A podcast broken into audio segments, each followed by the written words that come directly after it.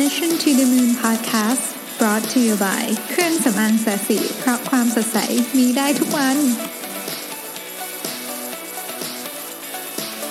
สวัสดีครับยินดีต้อนรับเข้าสู่ Mission to the Moon Podcast เอพิโซดที่ 136 นะครับ คุณอยู่กับรวิทยานุสาหะเช่นเคยนะฮะก็วันนี้อยากจะมาพูดเรื่องของ paradigm shift นะครับก็คือเรื่องของการเปลี่ยนแปลงของโลก ซึ่งจริงๆแล้วอะมันก็เป็นสิ่งที่เราพูดกันเยอะนะครับ เราจริง ๆ ต้องบอกว่ามีคนพูดเรื่องนี้ทุกวันก็ว่าได้ แต่ว่าวันนี้อยากจะมาเล่าถึงแนวคิดที่ที่อยากจะมาย้ำเตือนอะไรเงี้ยนะครับว่าการเปลี่ยนแปลงในโลกของเราและโลกของการทำงานเนี่ยมันเร็วขนาดไหนนะครับผมเอาเนื้อหามาจาก2ส่วนนะครับ ส่วนแรกคือหนังสือเรื่อง Whiplash นะครับหนังสือเรื่อง Whiplash เนี่ยผมอ่านนานละแล้วก็เป็นหนังสือที่ตอนตอนอ่านไม่ได้เขียนอะไรไว้เลยอะนะครับซึ่งมันมักจะเกิดขึ้นเวลาผมเดินทางแล้วก็ จริงๆประกามันก็หาได้นะ แต่ว่ามันอาจจะอยู่ในฟิลที่แบบขี้เกียจบางทีนั่งอยู่บนเครื่องบินเนี่ยเป็นเป็นตอนที่ผมจะขี้เกียจเอาปากกาอะไรขึ้นมาเขียนก็จะจะอ่านเฉยๆนะครับ เข้าใจว่าเล่มนี้อ่านตอนเดินทางแต่ไม่ผิดนะฮะก็เลยไม่มีอะไรเขียนไว้เท่าไหร่นะครับมีเขียนไว้ตอนท้ายๆนิดหนึ่งก็ต้องต้องต้องสารภาพว่าลืมไปเยอะแล้วนะฮะก็เลยขออนุญาตไปเอา bring list มาเพิ่มมันมี bring list เรื่องนี้พอดีนะครับก็อ่านก็ก็คุ้นๆเหมือนกันว่าเออมันมี หลายเรื่องที่เรารู้สึกตื่นเต้นมากตอนที่อ่านหนังสือเล่มนี้ คือจำได้ว่าตอนอ่านหนังสือเรื่อง Whiplash เนี่ยผมอ่านสัก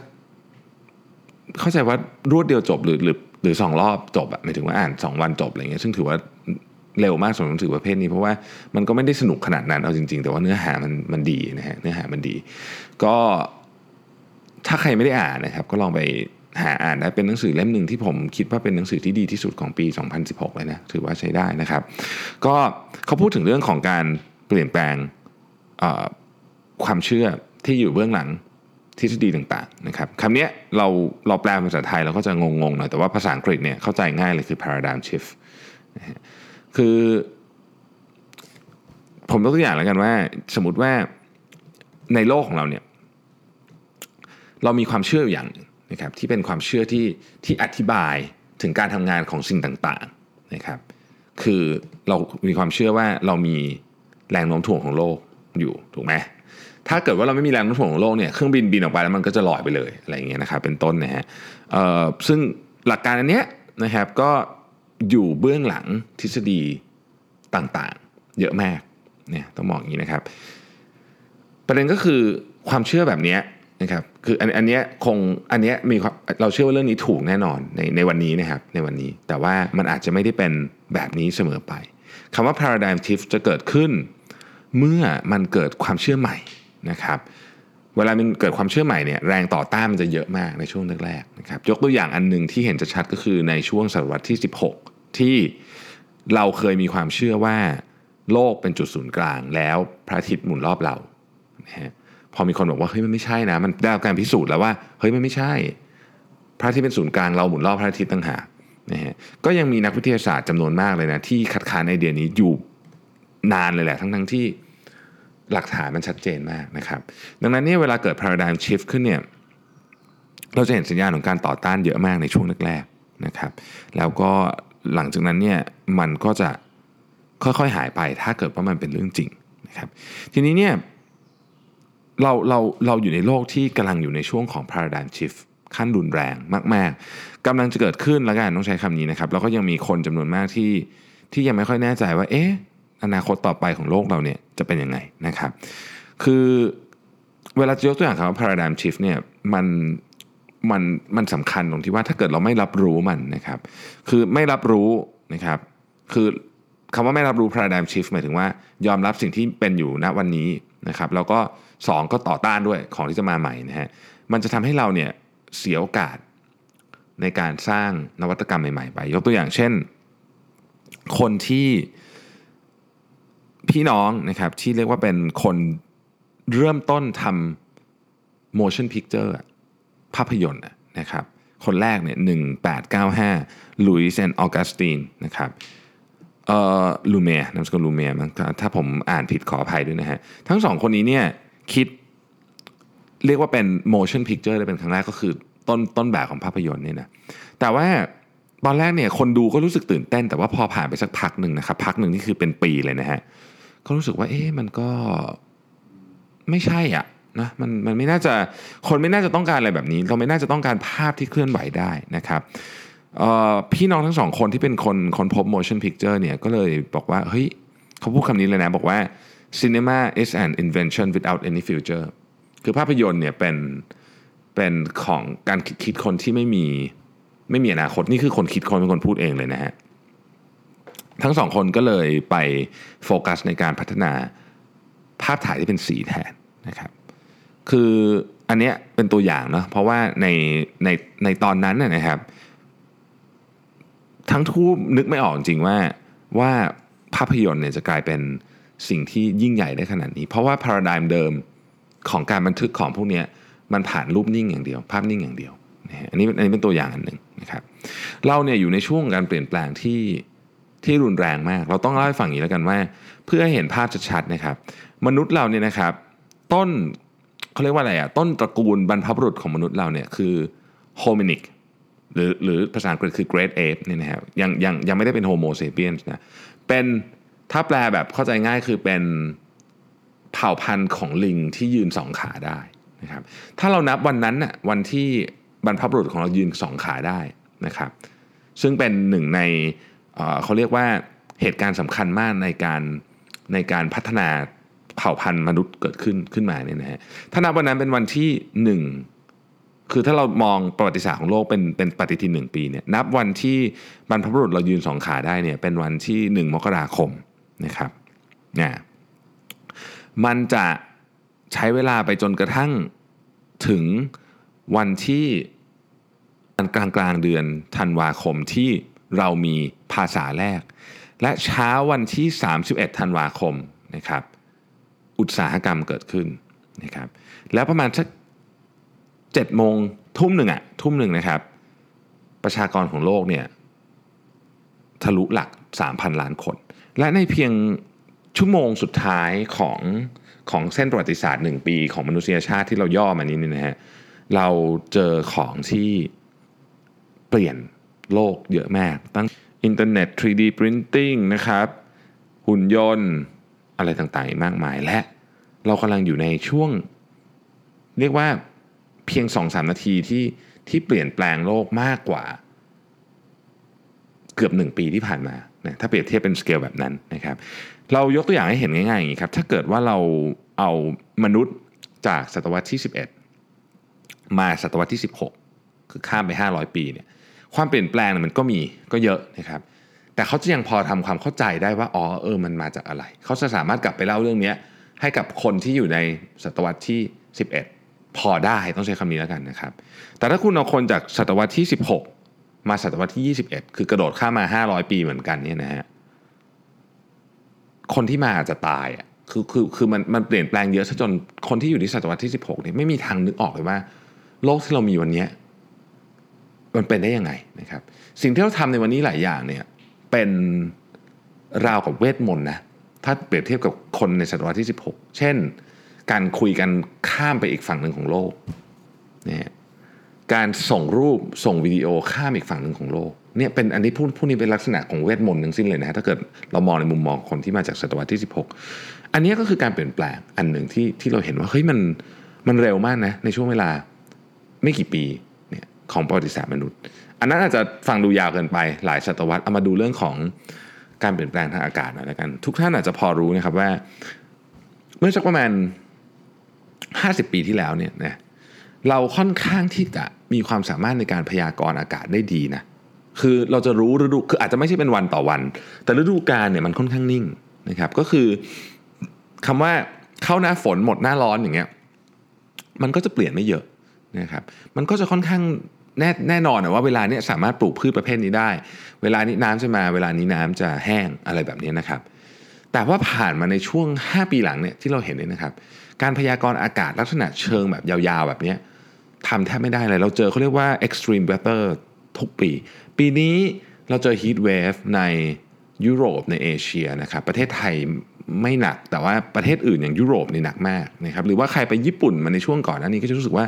โหเฮ้ยมันไม่เคยร้อนขนาดนี้เลยนะ แม้แต่คนญี่ปุ่นเองก็บอกว่า โอ้โห ปีนี้สุด ๆ เลยนะฮะ ของพวกนี้เนี่ยเราแทบจะคาดการมาก่อนจากปีที่แล้วเนี่ยไม่ได้เลยนะ ความสามารถในการคาดการพยากรณ์ของเราที่เป็น long term เนี่ยน้อยลงนะครับ น้อยลง เพราะการเปลี่ยนแปลงของ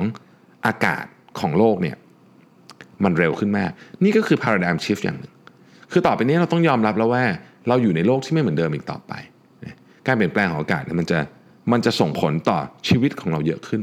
ไม่เหมือนในอดีตเมื่อ 50 ปีที่แล้วที่เราพอรู้ว่าช่วงนี้มันจะเป็นยังไงนะครับ อีกเรื่องหนึ่งคือข้อมูล ในอดีตเนี่ยนะครับข้อมูลเนี่ยคนที่เก็บข้อมูลไว้ ส่วนใหญ่จะเป็นรัฐบาลเป็นผู้มีอำนาจในสังคมก็จะเก็บข้อมูลไว้ แล้วก็จะปล่อยออกมาเท่าที่อยากให้ประชาชนรับรู้ แต่ปัจจุบันนี้มันทำงานไม่ได้แล้วฮะเพราะว่าเรามีอินเทอร์เน็ต ทุกอย่างเนี่ยมันมันเกิดขึ้นจากคนเล็กๆ รวมตัวกันแล้วฟีดข้อมูลขึ้นไปทำให้เกิด movement ขึ้นมามากมาย Arab Spring เป็นตัวอย่างหนึ่งวิกิพีเดียก็เป็นตัวอย่างอันหนึ่งวิกิพีเดียเนี่ย เอาให้เอานักวิชาการมานะแบบเอาที่เก่งๆ สุดๆ เลยเนี่ยนะครับมา 2,000 คน 5,000 คนก็ไม่มีทางสร้างวิกิพีเดียได้ เพราะวิกิพีเดียมันมีอะไรที่ซับซ้อนและลึกซึ้งกว่านั้น สิ่งเดียวที่ทำให้วิกิพีเดียเกิดขึ้นได้ก็มาจาก เพราะว่าคนจำนวนเป็นแสนเป็นล้านคนเนี่ยส่ง information เข้ามานะครับมันเป็น democracy of information นะคือเป็นประชาธิปไตยของของข้อมูลอย่างแท้จริงในยุคนี้นะครับอันนี้ก็เป็น paradigm shift อีกอย่างหนึ่งนะซึ่ง เราจะเห็นเรื่องนี้มากขึ้นเรื่อยๆนะครับในอนาคตข้อมูลที่ละเอียดอ่อนกว่านี้ เช่น ข้อมูลทางพันธุกรรมของเรา ข้อมูลทางอะไรพวกนี้เป็นเรื่องที่ต้องตกเถียงกันต่อว่าเราจะเอาอยัางไงนะฮะสิ่งที่สำคัญเมื่อเรารู้แล้วว่าตอนนี้ paradigm shift ใหญ่ที่สุดของโลกก็คือ ความไม่แน่นอนมันเกิดขึ้นสูงขึ้น อากาศก็เปลี่ยนเร็วขึ้นนะครับข้อมูลก็เยอะขึ้นต่างๆ พวกนี้สิ่งเทคโนโลยีก็เปลี่ยนไปในสิ่งที่เราคาดการแทบไม่ได้ อย่างหนึ่งที่ผมอยากจะเล่าให้ฟังตรงนี้ก็คือว่า ในอดีตที่ผ่านมาประวัติศาสตร์ถ้าใครเป็นคนชอบอ่านประวัติศาสตร์นะครับเราเนี่ยมนุษย์นะนะที่เป็นเผ่าพันธุ์มนุษย์เนี่ยมีความสามารถในการสร้างของเจ๋งๆเยอะมาก แต่เรามาคาดการถึงผลของมันนะไม่ค่อยได้ คนสร้างกับคนใช้เป็นคนละคนบ้างล่ะอะยกตัวอย่างอาวุธนิวเคลียร์เป็นต้นนะครับตอนตอนคนสร้างเนี่ยมีความตั้งใจที่ดี แต่มันก็ออกมาเป็นอย่างที่เห็นนะครับ และตอนนี้สิ่งที่คนกำลังกลัวมากที่สุดก็คือเรื่องเกี่ยวกับเรื่องของพันธุกรรม นะการตัดต่อพันธุกรรม คนสร้างเป็นนักวิทยาศาสตร์ มีความตั้งใจดีจะรักษาโรคจะรักษาอะไรต่างๆ พวกนี้ แต่ว่าการนำเอามาใช้จริงเนี่ยต้องดูต่อไปว่าจะเป็นยังไง มันจะทำให้เกิดเขาเรียกว่าดีไซเนอร์เบบี้หรือเปล่าคือ คือเด็กที่ที่ถูกตัดต่อพันธุกรรมมา เพื่อให้มีทั้งสมองและร่างกายที่ดีกว่ามนุษย์ธรรมดาทั่วทั่วทั่วไป ซึ่งถ้ามันเกิดแบบนั้นขึ้นเนี่ย ความไม่เท่าเทียมกันที่มีอยู่ในสังคม มันจะยิ่งสูงขึ้นแบบชนิดที่เราอะไม่มีทางที่จะนึกออกเลยว่าผลของมันจะเป็นยังไงนะครับ เรื่องของ AI ก็เหมือนกันนะ AI นี่ก็เป็นสิ่งที่ที่เราไม่รู้คือตอนนี้เราสร้าง AI ขึ้นมามนุษย์สร้างขึ้นมาเขาด้วยความตั้งใจที่ดี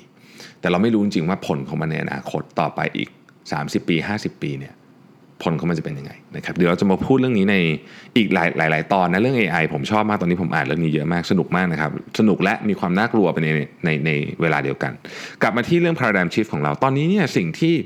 มองในแง่ของตัวเราเองเนาะมองในแง่ของตัวเราเองเนี่ยสิ่งที่เราทุกคนจะต้องทำก็คือ เราจะต้องมีความ flexible คือยืดหยุ่นมากๆนะครับ ในการทำงานของเราในการเรียนของเราในอาชีพของเราด้วยนะครับ คือสิ่งที่ สิ่งที่มันเกิดขึ้นในตอนนี้เนี่ยถ้าหากว่าเราคิดว่าโอเค ฉันจะยึดอาชีพนี้ไปตลอดชีวิต หรืออยู่บริษัทนี้ไปตลอดชีวิต หรือทำงานนี้ไปตลอดชีวิตเนี่ยมันก็อาจจะเป็น คือมันก็อาจจะเกิดขึ้นนะ แต่ว่าเราต้องมองว่าเฮ้ยมันมีความเสี่ยงเหมือนกันในเรื่องนี้นะครับมันมีความเสี่ยงเหมือนกันในเรื่องนี้แม้แต่อาชีพเองสมมุติว่าผมเป็นนักการเงินอย่างเงี้ยผมก็ต้องคิดแล้วแหละว่า เราจะเป็นนักการเงินไปได้ตลอดหรือเปล่า เพราะว่าการเปลี่ยนแปลงเนี่ยมัน มันเร็วจริงๆนะครับหนึ่งในคนที่สามารถนะกันอยู่ในความเปลี่ยนแปลงหรือแม้แต่นำเทรนด์ของการเปลี่ยนแปลงได้เนี่ยคือคนที่เราเรียกว่าเป็นเป็นคนที่ไม่ได้เชื่อสิ่งที่ทำต่างๆกันมา คือ challenge status quo ตลอดเวลานะครับ คนที่คนที่เปลี่ยนพาราด i มเก่า คนที่คิดพาราด i มใหม่ขึ้นมาเนี่ยทุกคนมีสิ่งหนึ่งเหมือนกันหมด ในประวัติศาสตร์ของโลก คือเขาไม่สนใจว่าคนก่อนหน้านี้ทำอะไรมาก่อนหน้านี้ คนที่ได้รางวัลโนเบลนะครับไม่เคยทำงานเหมือนคนที่ทำมาก่อนหน้านี้นะคือเขามีวิธีอะไรใหม่ๆอาจจะเป็นการต่อยอด แต่ว่าเขาเชื่อว่าสิ่งที่ทำมาก่อนหน้านี้มันไม่ใช่สิ่งที่ถูกต้องร้อยเปอร์เซ็นต์หรือมันถูกเปลี่ยนได้ด้วยบริบทตอนนี้นะครับยกตัวอย่างอย่างเช่น คนที่คิดเรื่องไนลอนขึ้นมาเนี่ยไนลอนเนี่ยเป็นถูกคิดขึ้นมาในใน lab ของ DuPont นะครับคนที่คิดเนี่ยชื่อ Wallace Hume Carothers นะครับ ในปี 1926เนี่ยเขาเขาศึกษาเรื่อง polymers นะครับแล้วก็พวกโมเลกุลที่ซับซ้อนนะฮะที่เอามาใช้ทำผ้าไอเขาเรียกว่าอะไรอะ fabrics นะครับก็ในปี 1930เนี่ยหลังจากที่เขาทำงานนี้ได้ไป 4 ปีเนี่ยนะฮะหัวหน้าคนใหม่ก็เข้ามา แล้วก็บอกว่า เฮ้ยคุณไปโฟกัสเฉพาะในการคิดให้เกิดการใช้งานของ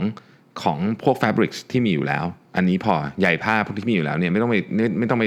ทดลองอะไรเยอะแยะนะครับ แต่ว่าเขาเขาไม่เชื่อฮะเขาเขาไม่เชื่อหัวหน้า แล้วเขาก็ทดลองไอตัวโพลิเมอร์สังเคราะห์เขาไปเรื่อยจนในปี 1935 เขาคิดไนลอนขึ้นมาได้ ซึ่งไนลอนอย่างที่เรารู้นะครับว่าเป็นเป็น paradigm shift เลยของธุรกิจที่เกี่ยวกับเรื่องเสื้อผ้าหรือของที่เราใส่ของที่เราใช้ต่างๆนานานะฮะพวกนี้เราเรียกว่า positive deviance คือเป็นคนที่ พยายามที่จะ challenge กฎหรือ challenge อะไรต่างๆ ตลอดเวลา ซึ่งเป็นสิ่งที่ดีนะครับ แล้วอันนึงที่อยากจะเน้นก็คือว่าโรงเรียนของหรือระบบการศึกษาทั้งหมดจะต้องให้โอกาสคนเหล่านี้ด้วย เพราะว่าถ้าเกิดว่า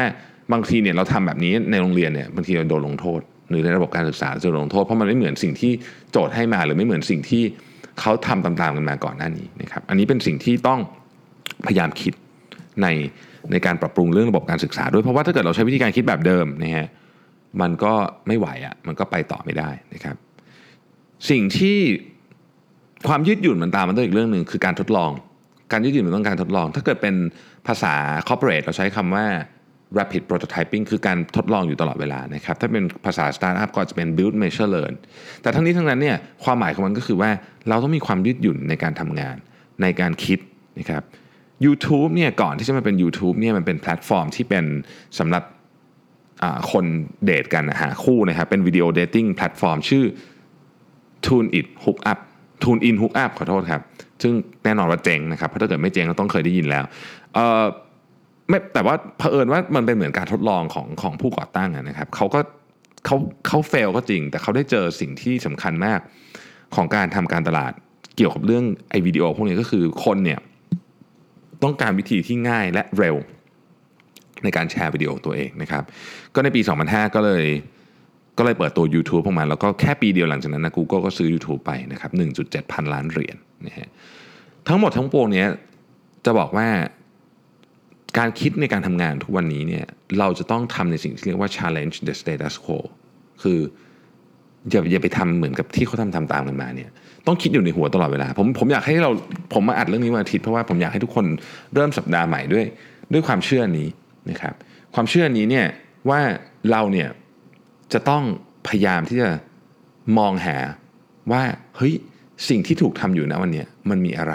ที่ยังไม่ดี แล้วเราจะปรับปรุงอะไรบ้างนะครับแต่ในขณะเดียวกันการมองหาหรือ challenge status quo เนี่ยมันมีข้อควรระวังอยู่ด้วยกัน 5 ข้อนะครับซึ่งบทความนี้เป็นบทความที่เขียนใน Harvard Business Review นะครับโดย Lois Kelly กับ Carmen Medina นะครับเขาบอกว่างี้ฮะเวลาคุณไป challenge the status quo เนี่ย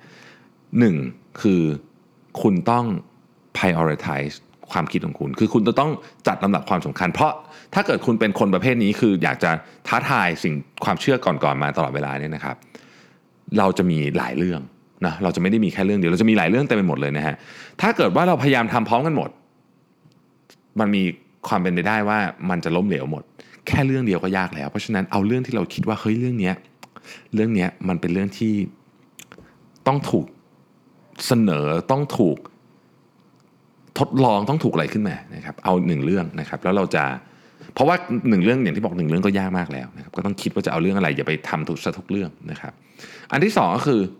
อย่าทำคนเดียวฮะเรื่องพวกนี้มันยากมากที่จะทำคนเดียว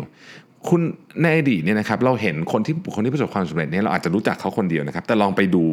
เบื้องหลังเนี่ยฮะเขามีทีมงานเขามีเพื่อน เขามีอย่างน้อยที่สุด มีคน support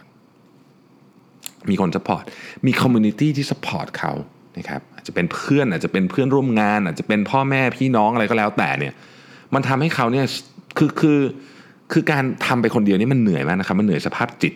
ด้วยไม่ใช่แค่เหนื่อยกายเหนื่อยสภาพจิต สิ่งที่เรากำลังทำเนี่ยคือเรากำลังจะบอกคนอื่นว่า เฮ้ย เราต้องเปลี่ยนแปลงความเชื่ออันเก่าๆของคุณนะ นี่คือความเชื่อใหม่ทำคนเดียวยากมากนะครับ อันที่สามก็คือว่าต้องพิชให้ดี ผมผมอยากจะให้คอมเมนต์เรื่องนี้นิดหนึ่งก็คือว่า ผมเนี่ยมีโอกาสได้ฟังไอเดียจำนวนมากนะครับที่ที่มาเล่าให้ผมฟัง แต่ว่าไอเดียดีดีนะแล้วก็คนทำก็ดูตั้งใจด้วย แต่ว่าตอนพิชอะตอนมาเล่าให้ฟังอะมันมันไม่น่าสนใจอะนะฮะคือจริง ๆ เวลาพิชเนี่ยมันมีอยู่แค่ 3 อัน ที่ต้องต้องต้องใส่ใจมากๆนะครับ มันเป็นนามธรรมนิดนึงแต่ว่ามันสามารถไปแอพพลายกับกับทุกมุมของชีวิตได้ อันที่หนึ่งก็คือเฮ้ยสิ่งที่เราทำอยู่เนี่ย ทำไปทำไมทำไปทำไม คือมันมันแมทเทอร์อะไรกับกับกับบริษัทกับตัวเองกับโลกกับสังคมนะครับขึ้นอยู่กับว่าบริบทของคุณคืออะไรทำไปทำไม อันนี้คืออันที่หนึ่งอันที่สองคือทำเสร็จแล้วอะไรจะเปลี่ยนแปลงไปบ้างนะครับ อะไรจะเปลี่ยนแปลงมาคือ ถ้าเกิดว่าเราพูดอย่างนี้เนี่ยบอกว่าเอ๊ะมันเป็นกำปั้นทุบดินหรือเปล่าไม่นะฮะคือบางทีเราต้องเห็นให้บอกไปชัด ๆ เลยว่า สิ่งที่เปลี่ยนแปลงไปคือ สมมุติว่าเราทำระบบ carpool app นะครับซึ่งเมืองไทยก็มีอยู่ เราจะบอกได้เลยว่าคนที่เดินทางใช้รถรถในกรุงเทพมหานครตอน 8 โมงเช้าวันจันทร์จะลดลงไป 15%สมมุติอย่างเงี้ยเฮ้ยโอ้โห อันนี้มันจะช่วยลดรถติดทำให้คนไปถึงที่ทำงานได้เร็วขึ้น 20 นาทีเฉลี่ยทุกคนอะไรอย่างนี้นะครับ อันนี้จะเป็นตัวเลขเวอร์แต่ว่า พอนึกภาพออกนะว่า อันนี้สำคัญตอนมา pitchนะครับ แล้วก็อันที่สามคุณต้องให้ความมั่นใจกับคนฟังนิดนึงว่า ไอเดียนี้มันน่าจะ work เพราะบางหลายคนมา pitch เนี่ยนะครับฟังเสียงไอ้คน pitch ยังไม่ค่อยมั่นใจเลยว่าจะ work เปล่านะดังนั้นนี่อันนี้สำคัญมากนะครับ คุณจะเสนอไอเดียกับใครตัวคุณเองต้องเชื่อสุดๆก่อนว่ามันจะ work มันอาจจะไม่ work ก็ได้นะ แต่คุณต้องเชื่อ คุณต้องเชื่อ สุดหัวใจเลยว่าไอเดียนี้จะ work แน่นอนนะครับเพราะถ้าเกิดคุณไม่เชื่อแล้วเนี่ยมันจะออกมาทางน้ำเสียงนะอันต่อไปครับการทดลอง challenge status quo เนี่ยมันเป็นเรื่องที่ยากและเหนื่อย นะครับหลายครั้งเนี่ยเราหมดแรงไปซะก่อนนะครับสิ่งที่จะทำให้เราไม่หมดแรง คือ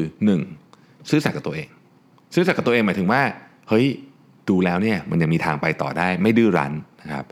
สองมีวินัยนะครับสามมีความช่างสงสัยตลอดเวลาคือ พอล้มเหลวมาปุ๊บเนี่ยคือทดลองปุ๊บส่วนใหญ่ก็จะล้มเหลวก่อนนะล้มเหลวมาเสร็จเนี่ยเราจะต้องมีความช่างสงสัยว่ามันล้มเหลวจากอะไรนะครับ และที่สำคัญที่สุดก็คือว่า ต้องเขาเรียกว่าอะไรอะมีความอดทน อดกลั้นต่อเสียงของคนรอบข้างนะฮะเพราะว่าทุกคนจะบอกว่าเฮ้ยมันไม่ใช่อะมันมันนี่มันนี่มันไปอย่างนี้ไปไม่ได้หรอกนะครับ ผู้ที่ challenge status quo มาทั้งหลายล้วนแล้วแต่เจอเสียงของคนสงสัยมาแล้วเสมอนะครับซึ่งก็ไม่ผิดนะครับ คือเขาก็ก็มีเหตุผลที่จะสงสัยได้ แต่ว่าต้องมีความหนักแน่นนะฮะถึงจะไปต่อได้ แล้วก็อันสุดท้ายนะครับ เวลาเราจะไปทำงานใหญ่ขนาดนี้อย่าลืมมองสัญญาณอันตรายด้วย สัญญาณอันตรายก็คือ ถ้าเกิดเรารู้สึกว่าเราทำแล้วเราหงุดหงิดตลอดเวลา เรารู้สึกเหนื่อย เรารู้สึกว่าเฮ้ยทำยิ่งทำฉันจุกสุขภาพจิตยิ่งแย่นะฮะอันเนี้ยต้องมานั่งคิดจริงๆแล้วว่า เอ๊ะเรากำลังอยู่ในเส้นทางที่ถูกต้องหรือเปล่าอย่าอย่าให้อย่าให้ความเชื่อของเราพาเราดำดิ่งไปสู่เส้นทางที่ผิด ก็ อันนี้ก็เป็นเนื้อหาคร่าวๆนะครับของพอดแคสต์วันนี้มันอาจจะฟังดูนามธรรมนิดหนึ่งแต่ว่าสิ่งที่ผมกล้าพูดก็เลยบอกกล้าบอกทุกคนเลยก็คือว่า ทุกวันนี้ความเปลี่ยนแปลงมันเร็วจริงๆนะครับและเราไม่สามารถที่จะใช้ชุดความคิดเดิม ที่มาจากเมื่อ 5 ปีที่แล้ว 10 ปีที่แล้วเนี่ยมา apply กับ speed ของความเปลี่ยนแปลงของโลกของธุรกิจในวันนี้ได้ เพราะถ้าเกิดเราทำแบบนั้นเนี่ยนะฮะเราจะเป็นคนที่ถูกทิ้งไว้ข้างหลังอะแน่นอนนะครับเราจะต้องเราจะต้องคิดทุกเรื่องกับกับ โดยเอาหมวกอันนี้ใส่ว่าความเปลี่ยนแปลงมันเร็วจริงเราต้องหาทางเราต้องคิดและถ้าเป็นท่าดีที่สุด เราเนี่ยควรจะเริ่มต้นทำความเปลี่ยนแปลงอะไรบางอย่าง ให้เกิดขึ้นด้วยนะครับก็วันนี้ขอบคุณมากนะครับที่ติดตาม Mission to the Moon Podcast แล้วเดี๋ยวพรุ่งนี้เราพบกันใหม่ สวัสดีครับ